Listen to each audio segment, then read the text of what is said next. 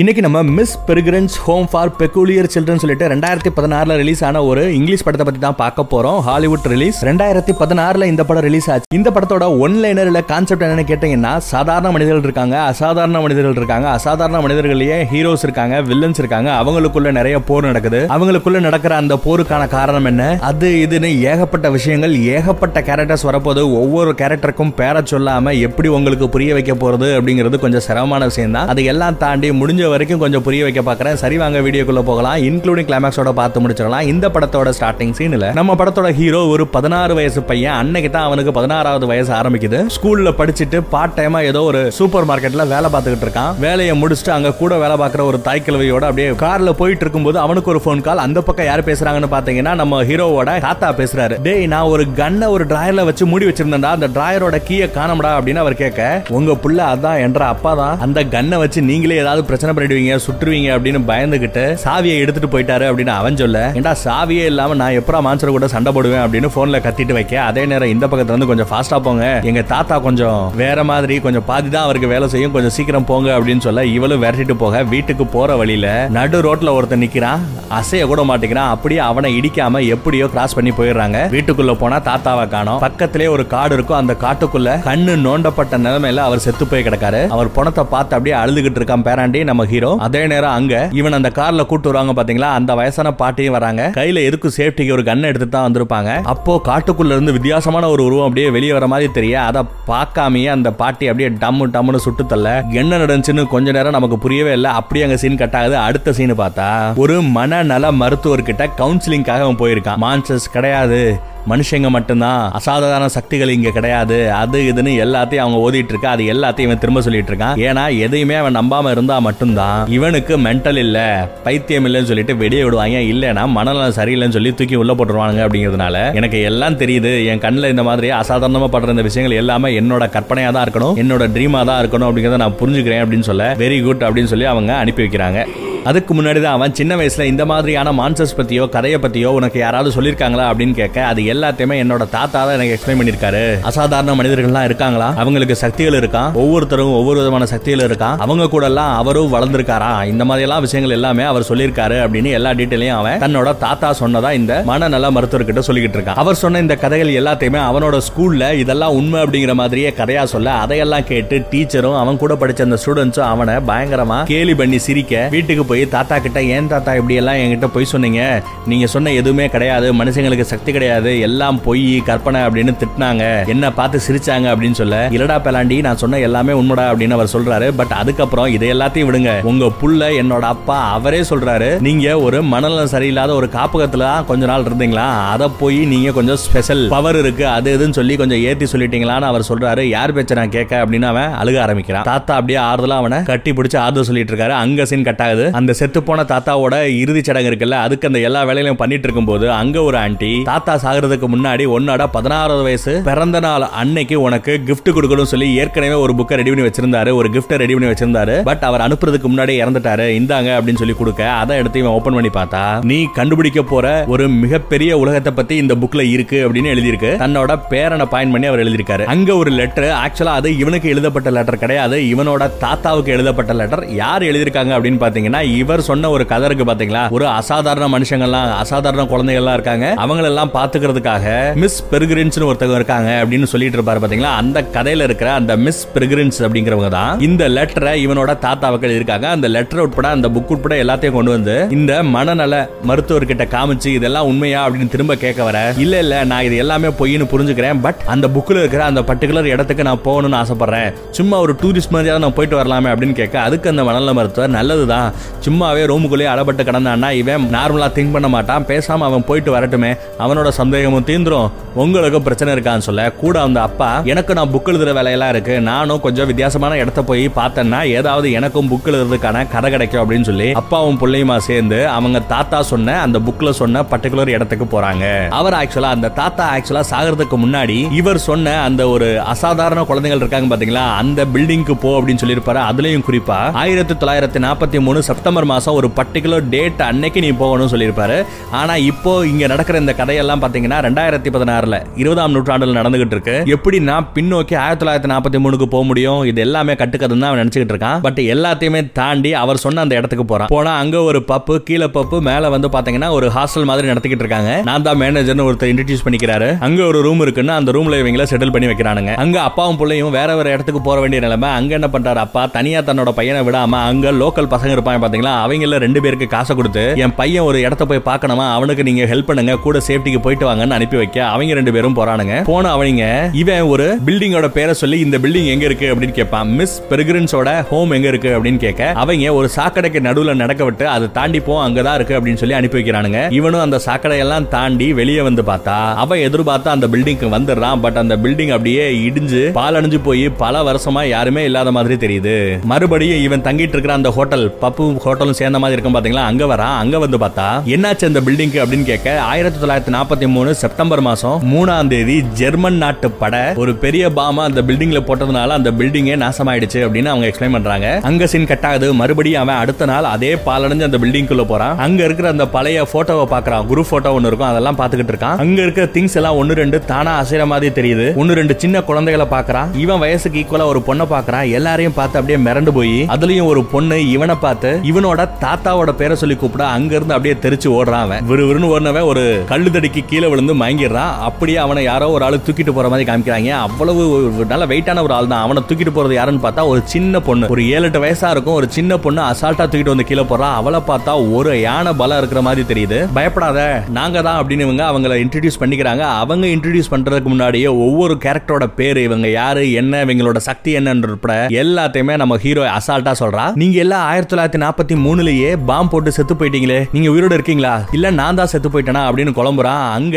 அவங்கிட்ட இவங்க ஏதோ ஒரு உண்மையை சொல்ல வர அதுக்குள்ள மறுபடியும் அங்க இருந்து பயந்து போய் தெரிச்சு ஓடி வரான் ஒரு குகைக்குள்ள போயிட்டு அங்கதான் அவங்க அந்த எக்ஸ்பிளனேஷனை கொடுக்க வருவாங்க பட் அதுக்குள்ள மறுபடியும் திரும்பி ஓடி வந்துடுறான். அந்த குகையை விட்டு அவன் திரும்பி ஓடி வந்து பார்த்தா இவன் தங்கி இருந்த அதே ஹோட்டல் இப்போ வெறும் பப்பா மட்டும்தான் இருக்கு ஹோட்டலா இல்ல. இங்க இருந்த மேனேஜர் பாத்தீங்கன்னா ரொம்பவே வயசு சின்ன வயசா கிட்டத்தட்ட ஒரு நாற்பது வயசுக்கு கீழே வயசு குறைஞ்சவனா இருக்கான். நான் தாண்டா மேனேஜர் நீ என்ன உன்னோட ஸ்லாங்கே வித்தியாசமா இருக்கு உன் ட்ரெஸ் வித்தியாசமா இருக்கு. நீ என்ன ஜெர்மன் நாட்டு உளவாளியா? எங்களை உழவு பார்க்க வந்திருக்கியா உன்ன வேற மாதிரி தான்டா கவனிக்க போறோம்னு சொல்லி இவனை அப்படியே டார்ச்சர் பண்ணி அடிக்கிறதுக்கு தயாரா இருக்காங்க. அதே நேரம் இங்க தட்டு கப்பு அது இதுன்னு இஷ்டத்துக்கு பறக்குது பீரை விட்டெல்லாம் அடிக்கிறானுங்க. என்ன நடக்குது அப்படிங்கிறது நம்ம ஹீரோவுக்கு புரியுது. இங்க இருக்கிறவங்களுக்கு ஒண்ணும் புரியல. அந்த இடத்தையே துவம்சம் பண்ணி அதுலயும் ஒரு பொண்ணு அந்த பப்பையே பாத்தீங்கன்னா எரிச்சிடுறா. அங்க இருந்து இவனை எஸ்கேப் பண்ணிட்டு காப்பாத்திட்டு அப்படியே கூட்டிட்டு போறாங்க. தேங்க்ஸ் என்ன காப்பாத்துறதுக்கு நன்றி. ஆனா இங்க என்ன நடக்குது அப்படின்னு கேட்டா ஆக்சுவலா நீ ரெண்டாயிரத்தி பதினாறுல இல்ல இருபதாம் நூற்றாண்டுல இல்ல நீ இருக்கிறது ஆயிரத்தி தொள்ளாயிரத்தி நாற்பத்தி மூணாவது வருஷம். இரண்டாம் உலக போர் நடந்துகிட்டு இருக்கிற இந்த காலகட்டத்தில் தான் நீ இருக்க அப்படின்னு அவங்க எக்ஸ்பிளைன் பண்றாங்க. ஓ நீங்க பாத்தீங்களா? அந்த பப்ல பாத்தீங்கன்னா நான் பயங்கரமா ஃபைட் பண்ண பாத்தீங்களா? இருக்கிற திங்ஸ் எல்லாத்தையும் பொருள் எல்லாத்தையுமே என்னோட மைண்டை வச்சே கண்ட்ரோல் பண்ணி தூக்கி எரிஞ்சேன் பாத்தீங்களா? அப்படின்னு இவன் ரொம்பவே பாத்தீங்கன்னா பயங்கர ஆர்வத்தோட எக்ஸ்பிளைன் பண்ணிட்டு இருப்பான். தம்பி நிப்பாட்டு அது எல்லாமே உன்னோட சக்தி கிடையாது. அதையெல்லாம் பண்ணது என் பக்கத்துல உட்காந்துருக்கான் பாரு அப்படின்னு ஒருத்தவனை கை காமிக்கிறாங்க. ஆக்சுவலா இவன் ஃபுல்லாவே மறைஞ்சிருப்பான். யாரோட கண்ணுக்கு தெரியாம மறைஞ்சிருக்கிறது தான் இவனோட சக்தி. இவன் தான் அந்த சேட்டையெல்லாம் பண்ணி உன்னை காப்பாத்துறதா சொல்ல அவனுக்கு கொஞ்சம் உம்முன்னு ஆயிடுது. எப்படியோ அங்கிருந்து இவன் அந்த மறுபடியும் பாலடைஞ்சு போன அந்த பழைய பில்டிங் வந்து பார்த்தா அந்த பில்டிங் பாலடைஞ்ச பில்டிங்கா இல்லாம பக்கா மெயின்டெனன்ஸ் பண்ணி சூப்பரா இருக்கு. ஏன் அப்படின்னு பாத்தீங்கன்னா இவன் இப்ப இருக்கிறது ஆயிரத்தி தொள்ளாயிரத்தி நாற்பத்தி மூணாவது வருஷத்துல ரெண்டாயிரத்தி பதினாறுல இல்ல. அங்க இருந்து இங்க இவன் டைம் டிராவல் பண்ணி வந்திருக்கான் எப்படி இவனால பண்ண முடிஞ்சதுன்னா ஒரு குகைக்குள்ள கூட்டிட்டு போனாங்க பாத்தீங்கன்னா அந்த குகையில தான் ஒரு கால சுழலை செட் பண்ணி வச்சிருப்பாங்க. அந்த குகைக்குள்ள சாதாரண மனிதர்களால போக முடியாது. ஒன்லி அசாதாரண மனிதர்களால சக்தி படைச்ச மனிதர்களால மட்டும்தான் போக முடியும். அதுக்குள்ள நம்ம ஹீரோ போயிட்டு வந்ததுனால அவன் ரெண்டாயிரத்தி பதினாறுல இருந்து இப்போ அந்த ஆயிரத்தி தொள்ளாயிரத்தி நாற்பத்தி மூணாவது வருஷத்துக்கு போயிடுறான். அந்த பில்டிங்கும் இப்போ உடையாம பாம் போடாம கரெக்டா நீட்டா மெயின்டைன் பண்ணி வச்சிருக்கானுங்க. அங்கதான் அந்த பசங்க எல்லாத்தையும் பாத்துக்கிற மிஸ் பெருகிரன்ஸ மீட் பண்றான். அங்கதான் தன்னோட தாத்தா இறந்து போன அந்த விஷயத்தை சொல்ல நான் எதிர்பார்த்ததுதான் சொல்லி அவங்க ஏற்கனவே கெஸ் பண்ணி சொல்லிருப்பாங்க மேபி அவர் இறந்திருக்கலாம் அப்படின்னு சொல்லிட்டு. பட் எனிவே நீ வந்ததுல ரொம்ப சந்தோஷம். டீ சாப்பிடுன்னு சொல்ல அங்க டீ ரெடி பண்ணி கொடுக்குறாங்க டீ சாப்பிடுறான். அங்க இருக்கிற ஒவ்வொரு குழந்தைகளையும் பாக்குறான் ஒரு குழந்தையோட பவர் பாத்தீங்கன்னா அங்க ஒரு கேரட் சாதாரண சின்ன கேரட்டை அப்படியே ராட்சச சைஸுக்கு அப்படியே மாத்தி கொடுப்பா. அதை தூக்குறதுக்கு ஒரு யானையே வேணும். அசால்ட்டா ஒரு சின்ன பொண்ணு தூக்கிட்டு போவா பாத்துங்க ஒத்த கையில. சூப்பரா இருக்கும் இந்த சீன்ஸ் எல்லாம். இங்க தான் இவ இவளோட பவர் என்னன்னு அவன் கேட்கறதுக்கு எக்ஸ்பிளைன் பண்ண ஆரம்பிக்கிறான் ஆக்சுவலா இவளுக்கு பவர்னு பாத்தீங்கன்னா ரெண்டு கடமைன்னு பாத்தீங்கன்னா ஒண்ணு. பவர்னு பாத்தீங்கன்னா இவளால இவ சொன்னா பாத்தீங்களா அந்த கால சூழலை வந்து ஏற்படுத்த முடியும்னு. அந்த மாதிரி ஒரு டைம் லூப்பை இவளால உருவாக்க முடியும் அப்படிங்கிறது ஒரு சக்தி. அதை தவிர இவளால பறவைகள் மாதிரி மாறி பறக்க முடியும். இது இரண்டாவது சக்தி. இவளுக்கு இருக்கிற கடமை என்ன அப்படின்னு பாத்தீங்கன்னா இந்த மாதிரி அசாதாரண சக்தி படுத்த குழந்தைகளை கெட்ட சக்திகளை கிட்ட இருந்து காப்பாத்தி அவங்கள நல்லபடியா வளர்த்துட்டு வர்றதுதான் இவங்களோட கடமை. இவங்கள மாதிரியே ஏகப்பட்ட பேர் இருக்காங்க. அவங்க எல்லாருமே இந்த அசாதாரண குழந்தை எல்லாத்தையுமே உலகத்துல வேற வேற மூலையில இருந்து அந்த கால சுழலை உருவாக்கி அந்த கால சுழல்லையே அவங்கள வளர்த்துக்கிட்டே வராங்க. இப்ப நம்ம ஹீரோ வந்திருக்கிற இந்த கால சுழல் பாத்தீங்கன்னா ஒரே ஒரு நாள் கால சுழல். அந்த ஆயிரத்தி தொள்ளாயிரத்தி நாற்பத்தி மூணாவது வருஷம் செப்டம்பர் மூணாம் தேதி அந்த ஒரு நாளை மட்டுமே இவங்க நாற்பத்தி மூணு வருஷம் வாழ்ந்திருக்கானுங்க. அதாவது அந்த- அந்த பர்டிகுலர் நாள்ல அந்த ஜெர்மனிலேருந்து ஒரு பாம் போடாங்க பார்த்தீங்களா அந்த பாம் கரெக்டாக இந்த பில்டிங்கில் விழப்போகிற அந்த பர்டிகுலர் செகண்டில் அப்படியே அந்த நேரத்தை நிப்பாட்டி இருபத்தி நாலு மணி நேரம் பின்னோக்கி கொண்டு போய் அப்படியே ரீசெட் பண்ணி வச்சுட்டு மறுபடியும் அதே நாள வாழ்ந்துகிட்டு இருப்பாங்க. இந்த கதையெல்லாம் எக்ஸ்பிளைன் பண்ணிட்டு இருக்காங்க. அங்கேயே இன்னும் அந்த யாரோட கண்ணையும் தெரியாம மறைஞ்சு வாழ்வான் பாத்தீங்களா? அவன் கூட ஒருத்தவன் கேம் விளாண்டுகிட்டு இருக்கான். இன்னொருத்தவன் பாத்தீங்கன்னா வாய திறந்தானா ஒரு வண்டுகளா தேனீக்களா வெளியே கொண்டு வர முடியும். அது ஒரு சக்தி. இங்க நம்ம படத்தோட ஹீரோயினை நம்ம ஹீரோ இப்பதான் ஃபர்ஸ்ட் டைம் மீட் பண்ண போறான். அவளோட சக்தி என்னன்னு பாத்தீங்கன்னா அவ கால்ல பயங்கரமாக வெயிட்டான ஒரு உலோகத்தை வச்சிருப்பாங்க லெட்டை வச்சிருப்பானுங்க. அதை அந்த ஷூவை வந்து கலட்டினானா அப்படியே காத்துல பறக்க ஆரம்பிச்சிருவா. காத்து தான் இவளோட சக்தி. கரெக்டா இவன் கூட பேசிட்டு இருக்கும்போதே டப்புன்னு கையை நீட்டுவா. மரத்துல இருந்து ஒரு சின்ன குஞ்சு அப்படியே கீழே விழும். கரெக்டா அது இந்த பர்டிகுலர் செகண்ட்ல தான் விழும் அப்படிங்கறத இவ்வளவு அக்யூரேட்டா தெரிஞ்சு வச்சிருக்கேன் அப்படின்னா நாற்பத்தஞ்சு வருஷமா நான் ஒரே நாள தான் திரும்ப திரும்ப வாழ்ந்துகிட்டு இருக்கேன். சோ என்ன செகண்ட்ல என்ன நடக்கும் அப்படிங்கிறது இங்க எல்லா பேருக்கும் தெரியும் சொல்லிட்டு அந்த அணில் குஞ்ச மறுபடியும் கொண்டு போய் மேலேயே அவ அப்படியே பறந்தே கொண்டு போய் சேஃபா அந்த கூண்டுல விட்டுட்டு கீழே வரா அங்க இன்னொருத்தவருக்கான் பப்பட் மாஸ்டர் அவன் அவனோட சக்தி என்னன்னு பாத்தீங்கன்னா பொம்மைகள் இருக்கு பாத்தீங்களா அந்த பொம்மைகள் எல்லாத்துக்குமே இவன் பொம்மையா ஒரு இதயத்தை செட் பண்ணி வைப்பான். பட் அது அவன் அந்த பொம்மைகளுக்கெல்லாம் உயிர் கொடுத்துரும். இவனோட கட்டளையை ஏத்து அதை நடக்க ஆரம்பிச்சிடும் அதெல்லாம் அவன் டெமோ காமிச்சிட்டு இருக்க. அப்புறம் இவங்க எல்லாருமே உட்காந்து சாப்பிட ஆரம்பிக்கிறாங்க. அங்க ஒரு பொண்ணு அவ வாய் வழியா சாப்பிட மாட்டா. அவளோட தலைக்கு பின்னாடி முடிய தூக்குனான்னு பாத்தீங்கன்னா பின்னாடி ஒரு மான்ஸ்டர் மூஞ்சி ஒண்ணு இருக்கும். அது பாத்தீங்கன்னா அங்க இருக்கிற ஒரு லெக் பீஸை அடிச்சு மாட்டும் பாருங்க. செமையா இருக்கும் இந்த சீன்ஸ் நான் சொன்ன பாத்தீங்களா அந்த பர்டிகுலர் டைம்ல அந்த இருபத்தாறு மணி நேரத்தை அப்படியே ரீசெட் பண்ணுவாங்கன்னு. அது இப்ப நடக்க போகுது இந்த சீன்ல தான் நீங்க அதை பாத்துக்கிட்டு இருக்கீங்க. கரெக்டா அந்த பாம் விழ போகும்போது அப்படியே அந்த டைம் அப்படியே நிப்பாட்டி இருபத்தி நாலு மணி நேரம் அப்படியே பின்னோக்கி கொண்டு போய் மறுபடியும் அதே நாள வாழ்றாங்க. இப்படி ஒரே நாள திரும்ப திரும்ப வாழ்றதுனால அவங்களுக்கு வயசு கூடவே கூடாது. இதே சூழல்ல அவங்க வாழ்ந்துகிட்டே இருந்தாங்கன்னா கடைசி வரைக்கும் அவங்களுக்கு வயசு ஏறவும் செய்யாது. கிட்டத்தட்ட சாகாத ஒரு நிலை தான் அந்த மாதிரி ஒரு வாக்க வாழ்ந்துகிட்டு இருக்காங்க. ஏன் இப்படி இவங்க மாட்டி வாழ்ந்துகிட்டு இருக்காங்க அப்படின்னு பாத்தீங்கன்னா இவங்களுக்கு ஒரு பெரிய ஆபத்து இருக்கும். அந்த ஆபத்துல இருந்து காப்பாத்திக்கணும் அப்படிங்கறதுக்காக தான் இந்த மாதிரி ஒளிஞ்சு வாழ்ந்துகிட்டு இருக்காங்க. விருப்பப்பட்டு இதை அவங்க செய்யல. சரி நான் என்னோட காலகட்டத்துக்கு போகணும்னு சொல்லிட்டு அதே கோயக்கு தன்னோட லவ்வர் ஆக்சுவலா ரெண்டு பேருக்குமே ஒரு காதல் மலர் ஆரம்பிச்சிருது தன்னோட லவ்வர் கூட அவன் வரான் கோயில இருந்து அப்படியே மறுபடியும் திரும்ப வெளியே வருவான் பாத்தீங்களா? அப்போ ரெண்டாயிரத்தி பதினாறுக்கு வந்துடுறான். அங்க வெளியே தன்னோட அப்பா கூட்டிட்டு அங்க இருந்து அவன் போறான். போற வழியில பார்த்தா ஏகப்பட்ட ஆடு மாடு அங்க செத்து போய் கிடக்கும். இதெல்லாம் உங்களோட வேலையா? நீங்க தான் இந்த கிராமத்துக்கு புதுசா வந்தவங்க அப்படின்னா அவங்க கிட்ட என்கொயரி பண்ண இதெல்லாம் எங்களோட வேலை கிடையாது. நாங்க எதுக்கு தேவையில்லாம இந்த ஆடு மாடை கொல்ல போறோம் அப்படின்னு அவங்க எக்ஸ்பிளைன் பண்றாங்க. ஆக்சுவலா இவன் அந்த மாதிரி ஆயிரத்தி தொள்ளாயிரத்தி நாற்பத்தி ஒன்பதாவது வருஷத்துல இருந்து இப்போ ரெண்டாயிரத்தி பதினாறாவது வருஷத்துக்கு அவன் வரும்போது அந்த வீட்டில் ஒரு லெட்டர் இருக்கும். அந்த லெட்டர் அவங்க யாருக்குமே தெரியாம அட்டை போட்டு வந்திருப்பான். அதை இப்போ ஓபன் பண்ணி படிச்சா பிளாக் பூல் டவர் அப்படின்னு ஒரு டவர்ல அங்க ஏகப்பட்ட பேரு அசாதாரண மனிதர்களையே கெட்ட சக்தி கெட்ட வேலையை பார்த்துக்கிட்டு இருப்பாங்க பாத்தீங்களா? வில்லைங்க குரூப் அவங்க இருக்கிறதாவும் நீங்க ரொம்ப சேஃபா இருக்கணும். முடிஞ்சா உங்க டைம் லூப்ப அங்க இருந்து இன்னொரு இடத்துக்கு மாத்திக்கங்க அப்படின்னு ஒரு வார்னிங் லெட்டர் வந்திருக்கும். அதை இவன் படிச்சு பார்த்து என்ன நடக்குது அப்படிங்கறத அறகுறையா புரிஞ்சுக்கிறான். அது மட்டும் இல்லாம இவன் வரும்போது அந்த பழைய பில்டிங் இருக்கு பாத்தீங்களா? அசாதாரண மனிதர் இருக்கிற இடம். அங்க இருந்து ஒரு ஆப்பிள் எடுத்து வந்திருப்பான். அந்த ஆப்பிள் கூட பாத்தீங்கன்னா அழுகி போய் அப்படியே கரைஞ்சு போற மாதிரி காமிக்கிறானுங்க. என்னடா நேத்து நைட்டு நல்லா இருந்தது அடுத்த நாள் காலையில மறைஞ்சு போச்சு அப்படின்னு அவன் பாக்குறான். இது எல்லாத்துக்கும் பின்னாடி ஒரு சயின்ஸ் இருக்கு ஒரு லாஜிக் இருக்கு. இவங்க ரெண்டு பேரும் அப்படியே மறுபடியும் காத்தோட்டமா நடந்து போயிட்டே இருக்காங்க. அப்படி போகும்போது ஒருத்தவன் அங்க இருக்கிற பறவைகள் எல்லாத்தையுமே போட்டோ பிடிக்கிறதுக்காக விலை உயர்ந்த கேமரா எல்லாம் வச்சுக்கிட்டு அந்த வேலையெல்லாம் பாத்துக்கிட்டு இருப்பான். அங்க சீன் கட்டாது மறுபடியும் இவன் அதே குயக்கு போய் இவங்க இருக்கிற அந்த பில்டிங்க்கு வரான். அங்க நம்ம மிஸ் பிரக்ரன்ஸ் இருக்காங்க பாத்தீங்களா? அவங்களோட கையில ஒரு பறவை இருக்கும். அவங்களும் அந்த பறவையும் ஆக்சுவலா இவங்க மாதிரியே சக்தி படைத்தது தான் மனுஷ உருவத்துல இல்லாம பறவை உருவத்துல இருக்குது. அந்த பறவை அடிபட்டு இருக்கிறதுனால அதை காப்பாத்துறதுக்காக இந்த பிரக்ரன்ஸ் அப்படிங்கிறவங்க ஏதோ மருந்து கொடுத்து காப்பாத்திட்டு இருக்காங்க. ஆக்சுவலா அந்த பறவை என்ன பண்ணிருக்கும்னா அதோட கால சுழல்ல இருந்து எப்படியோ வெளியே போய் ஒரு ரெண்டு நாள் இருந்திருக்கும். அதோட காலகட்டத்துக்கே போய் நம்ம பிரக்ரன்ஸ் இருக்காங்க பாத்தீங்களா? இவங்க தான் காப்பாத்தி மறுபடியும் அந்த பறவையை இங்க கூட்டிட்டு வந்திருக்காங்க. எப்ப வேணாலும் அந்த பறவை மறுபடியும் மனுஷ உருவத்துக்கு மாறலாம். இங்க இவன் பண்ண அந்த தப்ப ஒத்துக்கிட்டு அந்த லெட்டரை திரும்ப கொடுக்க வரா. இத பத்தி எக்ஸ்பிளைன் பண்ணுங்கன்னு சொல்ல அவ முடியாதுன்னு சொல்லி அங்க இருந்து போயிடுறா. அங்க இவன் பார்க்காத இன்னொரு ஆளை காமிக்கிறானுங்க. மாடிக்கு போய் அவனை பாக்குறாங்க அவன் ஆக்சுவலா பாத்தீங்கன்னா செத்து போயிருப்பான். செத்து போய் அறகுறையா கிட்டத்தட்ட கோமா ஸ்டேஜில் இருப்பாங்க பார்த்தீங்களா அந்த மாதிரி ஸ்டேஜில் இருக்கிற அவனுக்கு அந்த பெப்பட் மாஸ்டர் இருக்கார் பாத்தீங்களா? அவர் ஒரு பொம்மை இதயத்தை வச்சு அந்த இதயத்தை துடிக்க வச்சு அவனுக்கு மறுபடியும் உயிர் கொடுத்துறாரு. இதையெல்லாம் பார்த்து பயந்து போய் தெரிச்சு ஓடுவான் பாத்தீங்களா? அவனை கூட்டிட்டு போய் வாங்க ஒரு வாக்கிங் போலாம். என்ன நடக்குது? அப்படிங்கிற விஷயம் எல்லாத்தையுமே நான் சொல்றேன்னு நம்ம ஹீரோயின் அவனை மட்டும் அப்படியே தனியா கூட்டிட்டு போறா. எங்க கூட்டிட்டு போறான்னா பக்கத்துல இருக்கிற அந்த கடலுக்கு தான் கூட்டிட்டு போறா. கடல்ல ஒரு சின்ன போட்ல ஏறி போறாங்க. அப்படியே அவ கீழே குதிக்கிறா. பின்னாடியே இவனும் குதிக்கிறான். இவனுக்கு நம்ம ஹீரோயினுக்கு தான் காற்றை கண்ட்ரோல் கண்ட்ரோல் பண்ற அந்த சக்தி இருக்கு இல்லையா? சோ அவன் என்ன பண்றா? அப்படியே வாய் வழியா என்னத்தையோ ஊதி விட ஒரு பபிள்ஸ் மாதிரி போய் நம்ம ஹீரோவோட தலையில அப்படியே காத்து மாதிரி ஆக்சிஜன் கொடுத்துக்கிட்டு அங்கேயே நிக்குது. அந்த கப்பல்ல ஒரு சின்ன ரூம்ல இருக்கிற மொத்த தண்ணியை அப்படியே காத்துலயே ஊதி ஃப்ரீ பண்ணி விட்டுட்டு அங்க உன்னோட தாத்தா எங்க கூட தங்கி இருக்கும் போது ஒரு பெட்டியை உனக்காக வச்சிருந்தாரு.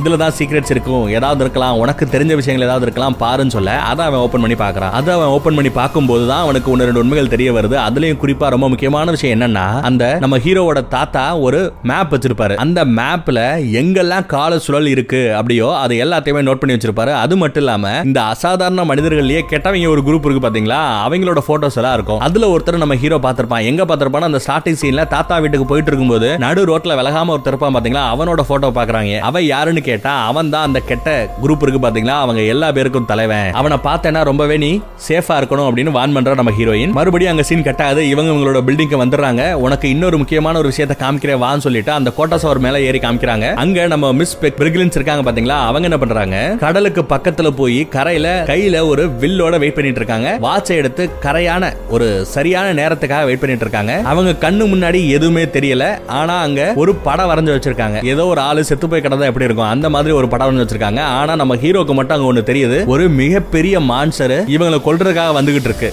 இவனோட கண்ணுக்கு மட்டும்தான் அது தெரியுது. நம்ம ஹீரோயின்கோ அந்த மிஸ் பிரெகரன்ஸ்கோ இத பத்தி ஒண்ணுமே தெரியல. பட் அப்படி இருந்தாலும் கூட வாட்சையே பாத்துக்கிட்டு இருக்காங்க. கரெக்டா ஒரு பர்டிகுலர் டைம் வரும் பாத்தீங்களா? அப்ப அவன் என்ன பண்றானா அசால்ட்டா அந்த வில் எடுத்து ஒரு இடத்துல சுடுறா கரெக்டா அந்த மான்சரோட நெத்தி பொட்டிலேயே அந்த வில்லு பாஞ்சு அந்த அம்பு பாஞ்சு அப்படியே சம்பவ இடத்துலயே அது செத்து போகுது. கரெக்டா அது கீழே போனமா விழும் பாத்தீங்களா? அது விழுகிற இடம் ஏற்கனவே மார்க் பண்ணி வச்சிருந்தா அதே இடத்துல அது விழுகுது. உன்னால அந்த மான்சரை பார்க்க முடிஞ்சதா? வேற யாராலையுமே அந்த மான்சர்ஸ பார்க்க முடியாது. ஆக்சுவலா உன்னோட சக்தி என்னன்னு கேட்ட பாத்தியா? இதுதான். இது மகத்தான சக்தி. இந்த மாதிரி மான்சர்ஸ் மட்டும்தான் இந்த அசாதாரண மனிதர்களை கொல்ல முடியும். அந்த மான்சர்ஸ உங்களால மட்டும்தான் பார்க்க முடியும். அந்த மான்சர்ஸோட அல்டிமேட் கோலே என்னன்னா எங்க மாதிரி ஆளுகளை கொள்றது தான் சோ எங்களை காப்பாத்துறது தான் உன்னோட வேலை. இதே மாதிரி இந்த வேலையை தான் உனக்கு முன்னாடி உன்னோட தாத்தா எங்களுக்காக பண்ணிக்கிட்டு இருந்தாரு அப்படிங்கிற உண்மையை இப்பதான் நம்ம ஹீரோயினும் அந்த மிஸ்ஸும் சொல்ல ஆரம்பிக்கிறாங்க. இங்க இந்த அசாதாரண மனிதர்கள் பாக்குறீங்க இல்லையா? எங்களை மாதிரி எங்க ரெண்டு குரூப் இருக்கு. அதுல அந்த கெட்ட குரூப்போட தலைவனும் அதை நடத்திட்டு இருக்கிற ரெண்டு பேரு அவங்க ரெண்டு பேருமே ஆக்சுவலா இந்த மிஸ்ஸோட கூட பிறந்தவனுங்க. ஆனா தப்பான வழியில போயிடுறானுங்க. அவங்க ஆக்சுவலா என்ன பண்றாங்கன்னா இந்த அசாதாரண மனிதர்களுக்கு ஒரு பிரச்சனை இருக்கும். என்ன பிரச்சனை அப்படின்னு பாத்தீங்கன்னா இவங்க ஒரு கால சுழல்ல இருக்காங்க பாத்தீங்களா? அந்த சுழல்ல இருக்கிற வரைக்கும் தான் அவங்களோட வயசு கூடாது. அப்படியே எத்தனை வருடங்கள் வேணாலும் அந்த ஒரு பர்டிகுலர் நாள்ல அவங்க வாழ்ந்துகிட்டே போகலாம். பட் அதை தாண்டி அந்த கால சுழலை தாண்டி நிகழ்காலத்துக்கு அவங்க வந்தாங்கன்னா அவங்களோட உண்மையான வயசு என்னவோ அந்த வயசுக்கு மாறி உடனே செத்து போயிடுவாங்க. இதை தடுக்கணும். கால சுழலை விட்டு வெளியே நிகழ்காலம் எந்த காலத்துக்கு போனாலுமே அவனுக்கு சாகா வர வேணும் அப்படின்னு சொல்லிட்டு இந்த சாகா வரத்தை எதிர்பார்த்துக்கிட்டு இருந்த ஒரு கூட்டம் எல்லா பேரும் ஒரு ஆராய்ச்சி பண்றானுங்க. யாரை வச்சு பண்றாங்கன்னா நம்ம மிஸ் மாதிரியே அந்த பறவையா மாறக்கூடிய சக்தி படைச்சவங்க இருக்காங்க பாத்தீங்களா? அவங்கள ஒரு பறவையை தேர்ந்தெடுத்து ஒரு மிஸ்ஸை தேர்ந்தெடுத்து ஒரு கூண்டுக்குள்ள வச்சு அதுல இருந்து ஏதோ ஒரு ரிசர்ச் பண்ணி இவங்க உடம்புக்குள்ள ஏதோ ஒரு சக்தியை ஏத்துறானுங்க. அந்த சக்தி இவங்களை எப்படி மாத்திடுது அப்படின்னு பாத்தீங்கன்னா ஒரு ராட்சசன் மாதிரி ஒரு மான்சர் மாதிரி அவங்கள மாத்திடுது. இதுல இருக்கிற அந்த லாஜிக் என்ன அப்படின்னு பாத்தீங்கன்னா இந்த பறவையா மாறக்கூடியவங்களோட சக்தி என்ன அப்படின்னு பாத்தீங்கன்னா காலத்தை நிப்பாட்ட முடியும் காலத்தை பின்னோக்கி கொண்டு வர முடியும் கால சுழலை உருவாக்க முடியும் கரெக்டா அந்த சக்தியை இவங்க ஆராய்ச்சி பண்ணும்போது இவங்களோட எதிர்பார்ப்பு என்ன? அவங்களுக்கு வயசே ஏறக்கூடாது. அப்படி வயசு ஏறாம இருந்தா சாகாவரம் கிடைச்சிடும் சோ வயசு ஏறாம இருக்கணும்னா ரிவர்ஸ் ஏஜிங் சொல்லுவோம் இல்லையா? வயசு கூடுறதுக்கு பதிலாக வயசு குறையணும். அந்த மாதிரி ஆராய்ச்சி தான் பண்ணிட்டு இருப்பாங்க. சோ இதனால என்ன ஆயிடுது? இவங்களோட வயசு அப்படியே குறைஞ்சிக்கிட்டே வந்து அவங்க பிறக்கிறதுக்கு முன்னாடியும் அந்த வயசு குறைஞ்சுக்கிட்டே போகும். சோ அவங்க பிறக்கிறதுக்கு முன்னாடியும் போயிட்டு இருக்கிறதுனால அவங்களோட ஆன்மாவே உருவாகாத ஒரு நாளையும் தாண்டி பின்னாடி போறதுனால ஆன்மாவே இல்லாத ஒரு ஜென்மங்களா அவங்க மாறிடுறானுங்க. ஆக்சுவலா அந்த ஆராய்ச்சி பண்ணதுல பாதி பேர் தான் இந்த மாதிரி ராட்சசங்களா மான்ச மான்சஸ்களா மாறி இருப்பாங்க மீதி பாதி எப்படியோ மறுபடியும் அவங்களோட அந்த ஒரிஜினல் உருவத்துக்கு மறுபடியும் மாற முடிஞ்சது. எப்படி அவங்களால முடிஞ்சது அப்படின்னா நம்மள மாதிரி இருக்கிற அசாதாரண மனிதர்கள் இருக்காங்க பாத்தீங்களா? அவங்கள கொன்னு அவங்களோட கண்ணை தின்ன தின்ன அவங்களுக்கு அவங்களோட அந்த பழைய உருவத்தை அடையிறதுக்கான அந்த வாய்ப்பு கிடைச்சது. இதை தெரிஞ்சதுமே அசாதாரண மனிதர்களை வேட்டையாட ஆரம்பிச்சிட்டாங்க. அவங்களோட கண்ணை சாப்பிட்டு அவங்களோட பழைய உருவத்துக்கு வந்துட்டாங்க. அப்படி வந்தவன் தான் இந்த கூட்டத்தோட தலைவன் நீ பார்த்தது அப்படின்னு எக்ஸ்பிளைன் பண்றாங்க. சோ கெட்ட குரூப் இப்ப ரெண்டா தெரியுது. ஒரு குரூப் மனுஷங்க மாதிரி மாற முடியும். பட் அப்படி மாறினாங்கன்னா அவங்களோட கண்ணு பாத்தீங்கன்னா வெள்ளையா இருக்கும். கண்ணை மட்டும் அவங்களால சரி பண்ணவே முடியாது. பட் இவங்களோட இன்னொரு சக்தி என்னன்னா சேஃப் ஷிஃப்டிங் பண்ண முடியும். லைக் எந்த உருவத்துக்கு வேணாலும் எந்த மனுஷனோட உருவத்துக்கு வேணாலும் மாற முடியும். நம்ம ஹீரோவோட உருவத்தை நினைச்சா கூட அவங்களால மாறி அப்படியே ஹீரோ மாதிரியே மாற முடியும் அப்படிங்கறதெல்லாம் அவங்களோட சக்தியை எக்ஸ்பிளைன் பண்ணிக்கிட்டு இருக்கா. அதே நேரம் அந்த கெட்ட குரூப்ல இன்னொருத்தங்க இருக்காங்க பாத்தீங்கன்னா அந்த மான்ஸ்டரா மாறினவங்களுக்கு அவங்களுக்கு அந்த மான்ஸ்டரா இருக்கிறது மட்டும்தான் அவங்களுக்கு சக்தி. வேற எந்த சக்தியும் அவங்களுக்கு கிடையாது. ஆனா இன்னொரு பிளஸ் யாரோட கண்ணுக்கும் படமாட்டாங்க. ஒன்லி நம்ம ஹீரோ ஹீரோவோட தாத்தா. இந்த மாதிரி இருக்கிறாங்க பாத்தீங்களா அவங்களோட கண்ணுக்கு மட்டும்தான் தான் தென்படுவாங்க. மத்தவங்களோட கண்ணுக்கு தென்பட மாட்டாங்க. இதையெல்லாம் எக்ஸ்பிளைன் பண்ணிட்டு இருக்கும்போது ஒரு லேடி பயந்துகிட்டே வந்து ஒரு எக்ஸ்பிளனேஷன் கொடுக்குறா. நீங்க கண்டுபிடிச்சு வச்சீங்கல்ல ஒரு பறவை. அந்த பறவை இப்ப மறுபடியும் மனுஷியா மாறிடுச்சு. ஆனா போய் பார்த்தா வித்தியாசமா இருக்காங்க அப்படின்னு சொல்றாங்க. என்ன வித்தியாசம் அப்படின்னு பார்த்தா ஒரு டீனேஜ் பொண்ணு மாதிரி அந்த கால சூழல இருந்து வெளியே போனவங்க இப்போ பயங்கர வயசாகி கிட்டத்தட்ட முப்பத்தஞ்சு வயசுக்கு மேல கூடி போய் ஒரு கிளவியா இங்க திரும்ப வர்றாங்க. கால சூழலை விட்டு வெளியே போனா அவங்களோட ஒரிஜினல் வயசுக்கு போயிடுவாங்க இல்லையா? அந்த பிரச்சனையில மாட்டி இப்படி மாறி இருக்காங்க அப்படிங்கறத நம்ம மிஸ் அவளுக்கு புரிய வைக்கிறா. அங்கதான் இவன் இன்னொரு வேண்டரையும் சொல்றான் ஆக்சுவலா இந்த ரெண்டாயிரத்தி பதினாறு புளோரிடா இருக்கு பாத்தீங்களா? அங்க நம்ம ஹீரோ இருந்தால அங்க இருந்து ஒரு பர்டிகுலர் டவர்ல மறுபடியும் அவங்க ஆராய்ச்சி பண்ண போறாங்களாம் வெள்ளைங்க அந்த கெட்ட குரூப்ல சேர்ந்தவனுங்க. இந்த தடவை ஒரு பறவையை வச்சு இல்ல நாலஞ்சு பறவைகளை வச்சு மொத்தமா அடைச்சு மறுபடியும் ஆராய்ச்சியை கண்டினியூ பண்ண போறாங்க. அவங்க எதிர்பார்க்கிற அந்த சகாவரத்தை அடைஞ்சிருவாங்க. அதுக்குள்ள நம்ம தடுக்கணும் அப்படின்னு எல்லாம் பேசிட்டு இருக்காங்க. மறுபடியும் அவன் அங்க இருந்து குகவலியா இவனோட அந்த பழைய ரெண்டாயிரத்தி பதினாறாவது வருஷத்துக்கு வந்துடுறான். அங்க வந்து பார்த்தா ஏகப்பட்ட பேர் இங்க செத்து போய் கிடக்கானுங்க. பறவைகள் விலங்குகள் எல்லாம் செத்து போய் கிடக்கு. இதை பார்த்ததுமே நம்ம ஹீரோ புரிஞ்சுக்கிறான். இதெல்லாம் பண்றது யாருன்னு பாத்தீங்கன்னா அந்த ஹாலோஹோஸ்ட் மான்சஸ் மனுஷங்களோட கண்ணுக்கு தெரிய மாட்டாங்க பாத்தீங்களா? அந்த மாதிரி மான்சஸ் தான் இந்த வேலையை பாக்குது அப்படிங்கறத புரிஞ்சுக்கிட்டு எப்படியோ தன்னை பின்தொடர்ந்து தான் இவங்க வந்திருக்காங்கன்னு புரிஞ்சுக்கிட்டு வான் பண்றதுக்காக.